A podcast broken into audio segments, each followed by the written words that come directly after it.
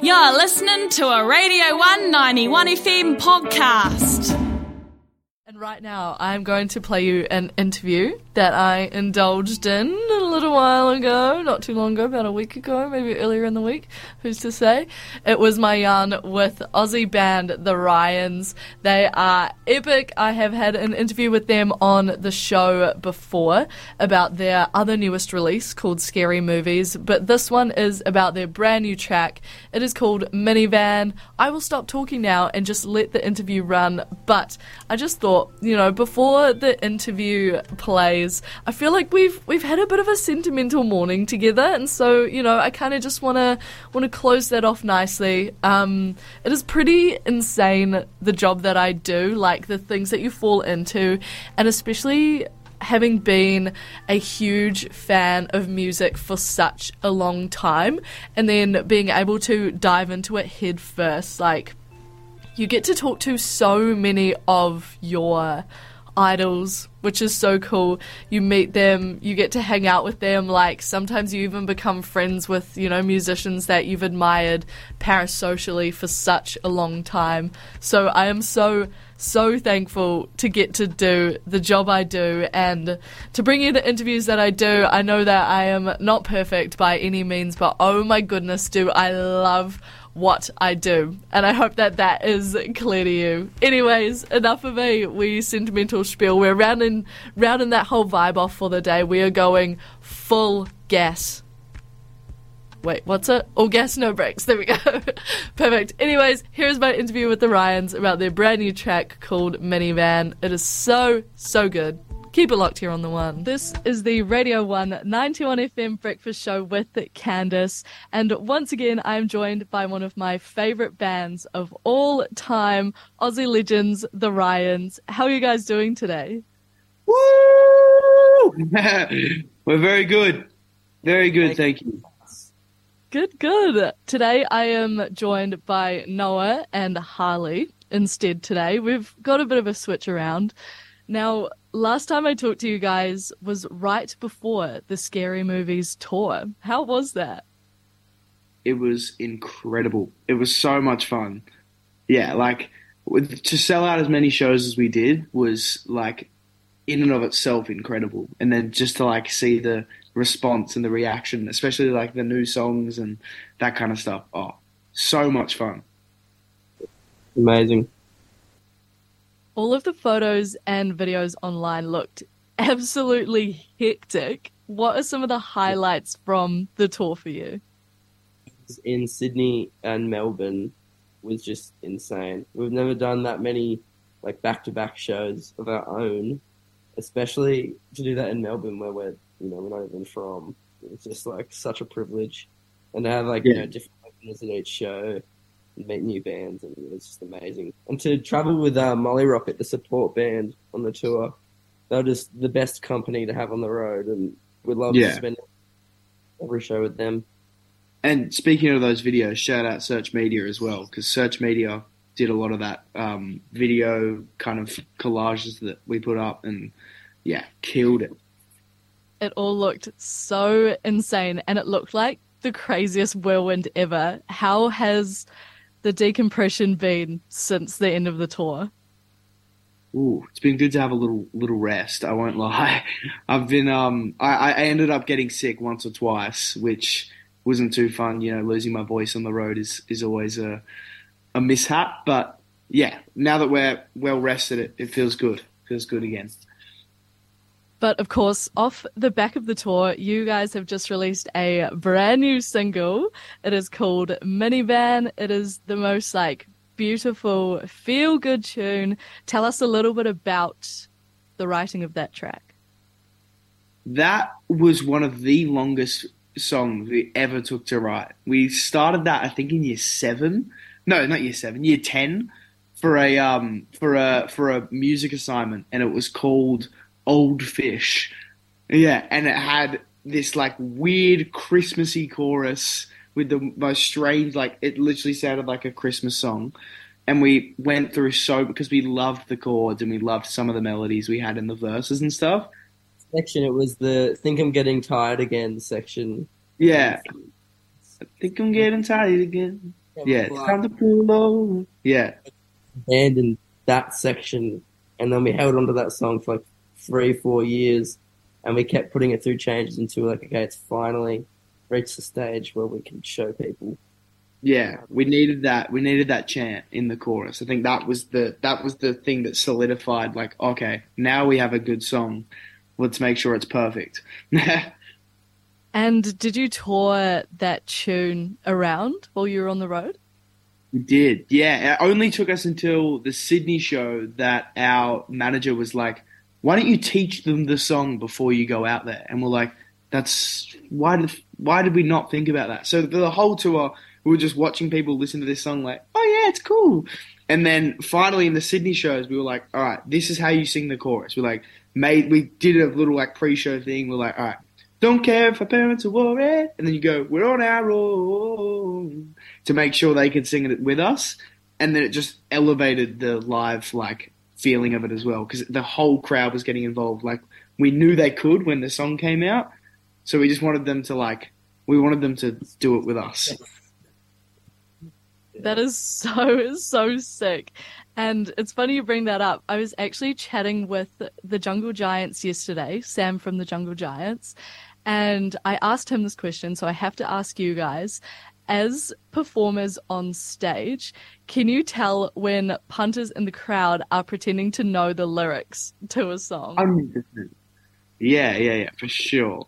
I love it when I make eye contact with someone and they think that they need to sing it back to me. So they start going like, and they're just moving their mouth around, and I'm like, yeah, you know all the words. They're like trying to sing the verse, and they're just like trying to copy Noah's mouth movements, and then you kind of see their head tilt, like, I've no clue what I'm singing right now.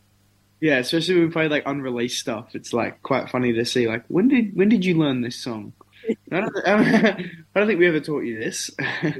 That is honestly one of the most mortifying things to hear, because I feel like, firstly, we're all guilty of it as punters. Oh, yeah. We're all guilty of it.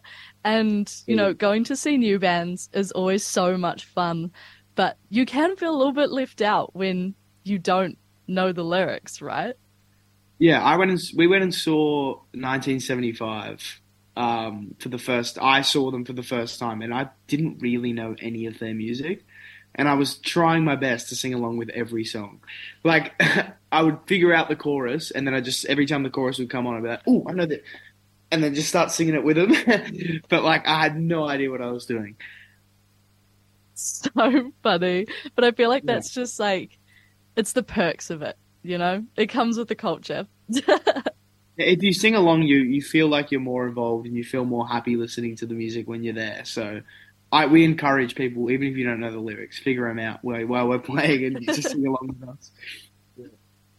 You mentioned before that the bones of Minivan came around when you guys were in year 7, year 8. And for anybody who doesn't know, the Rions were formed in high school.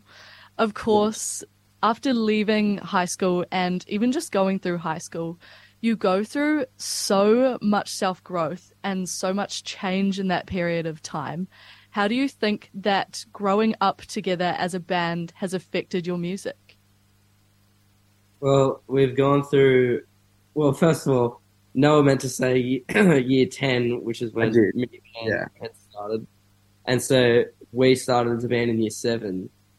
And we went through every single music genre that we would listen to as a collective, and I think only now the four of us are starting to branch out and get into different music to each other, which I think is it helps a lot to be able to come together and form a fusion of what we're all into to create something new, because we started out in year 7 playing covers of, you know, Sam Smith and Ed Sheeran and sad slow songs.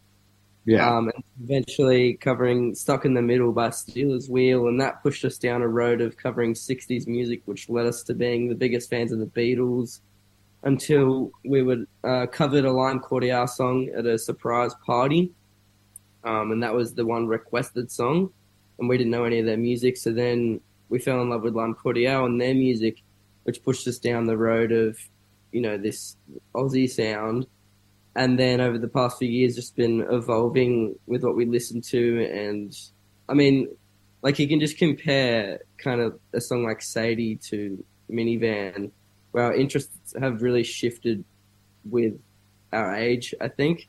It's very primary school based, which is still very true in our lives and everyone else's lives. But I don't think the whole was thinking about the themes that are in songs like Minivan, you know, growing up and stuff, because we hadn't grown up yet, obviously.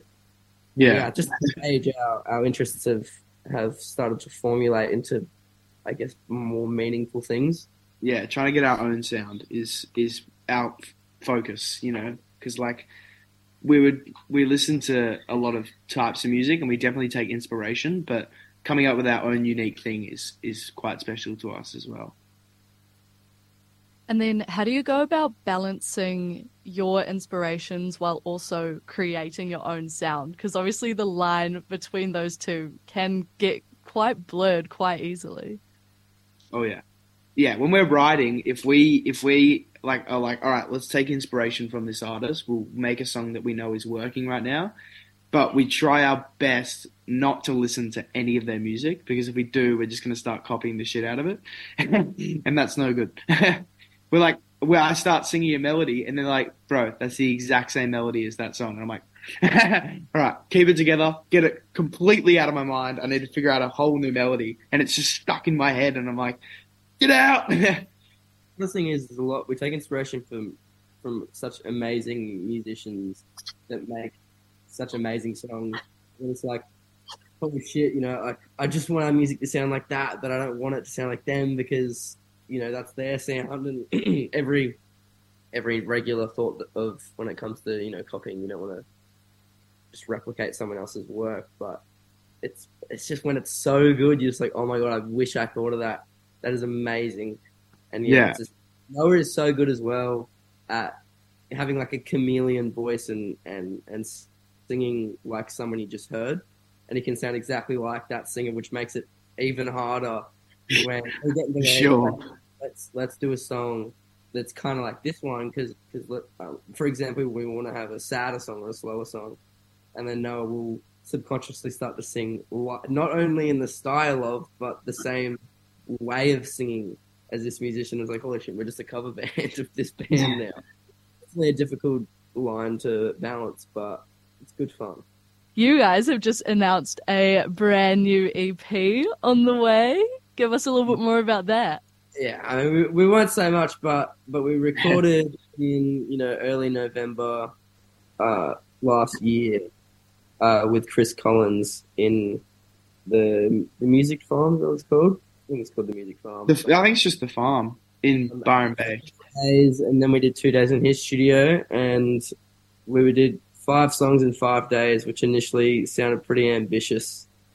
But I think it started rolling so well that we eventually got ahead of schedule, and we had so much time to kind of add decorative things and perfect all the songs. And then months and months after leaving the studio, it was just sending back and forth and perfecting it as best we could, and just trying to get the most solid body of work we possibly can. And we've never been so proud of something as we are of this EP, and it's just exciting to the bone to think about releasing it. Yeah, yeah. I think people will see our maturity in writing throughout this EP as well.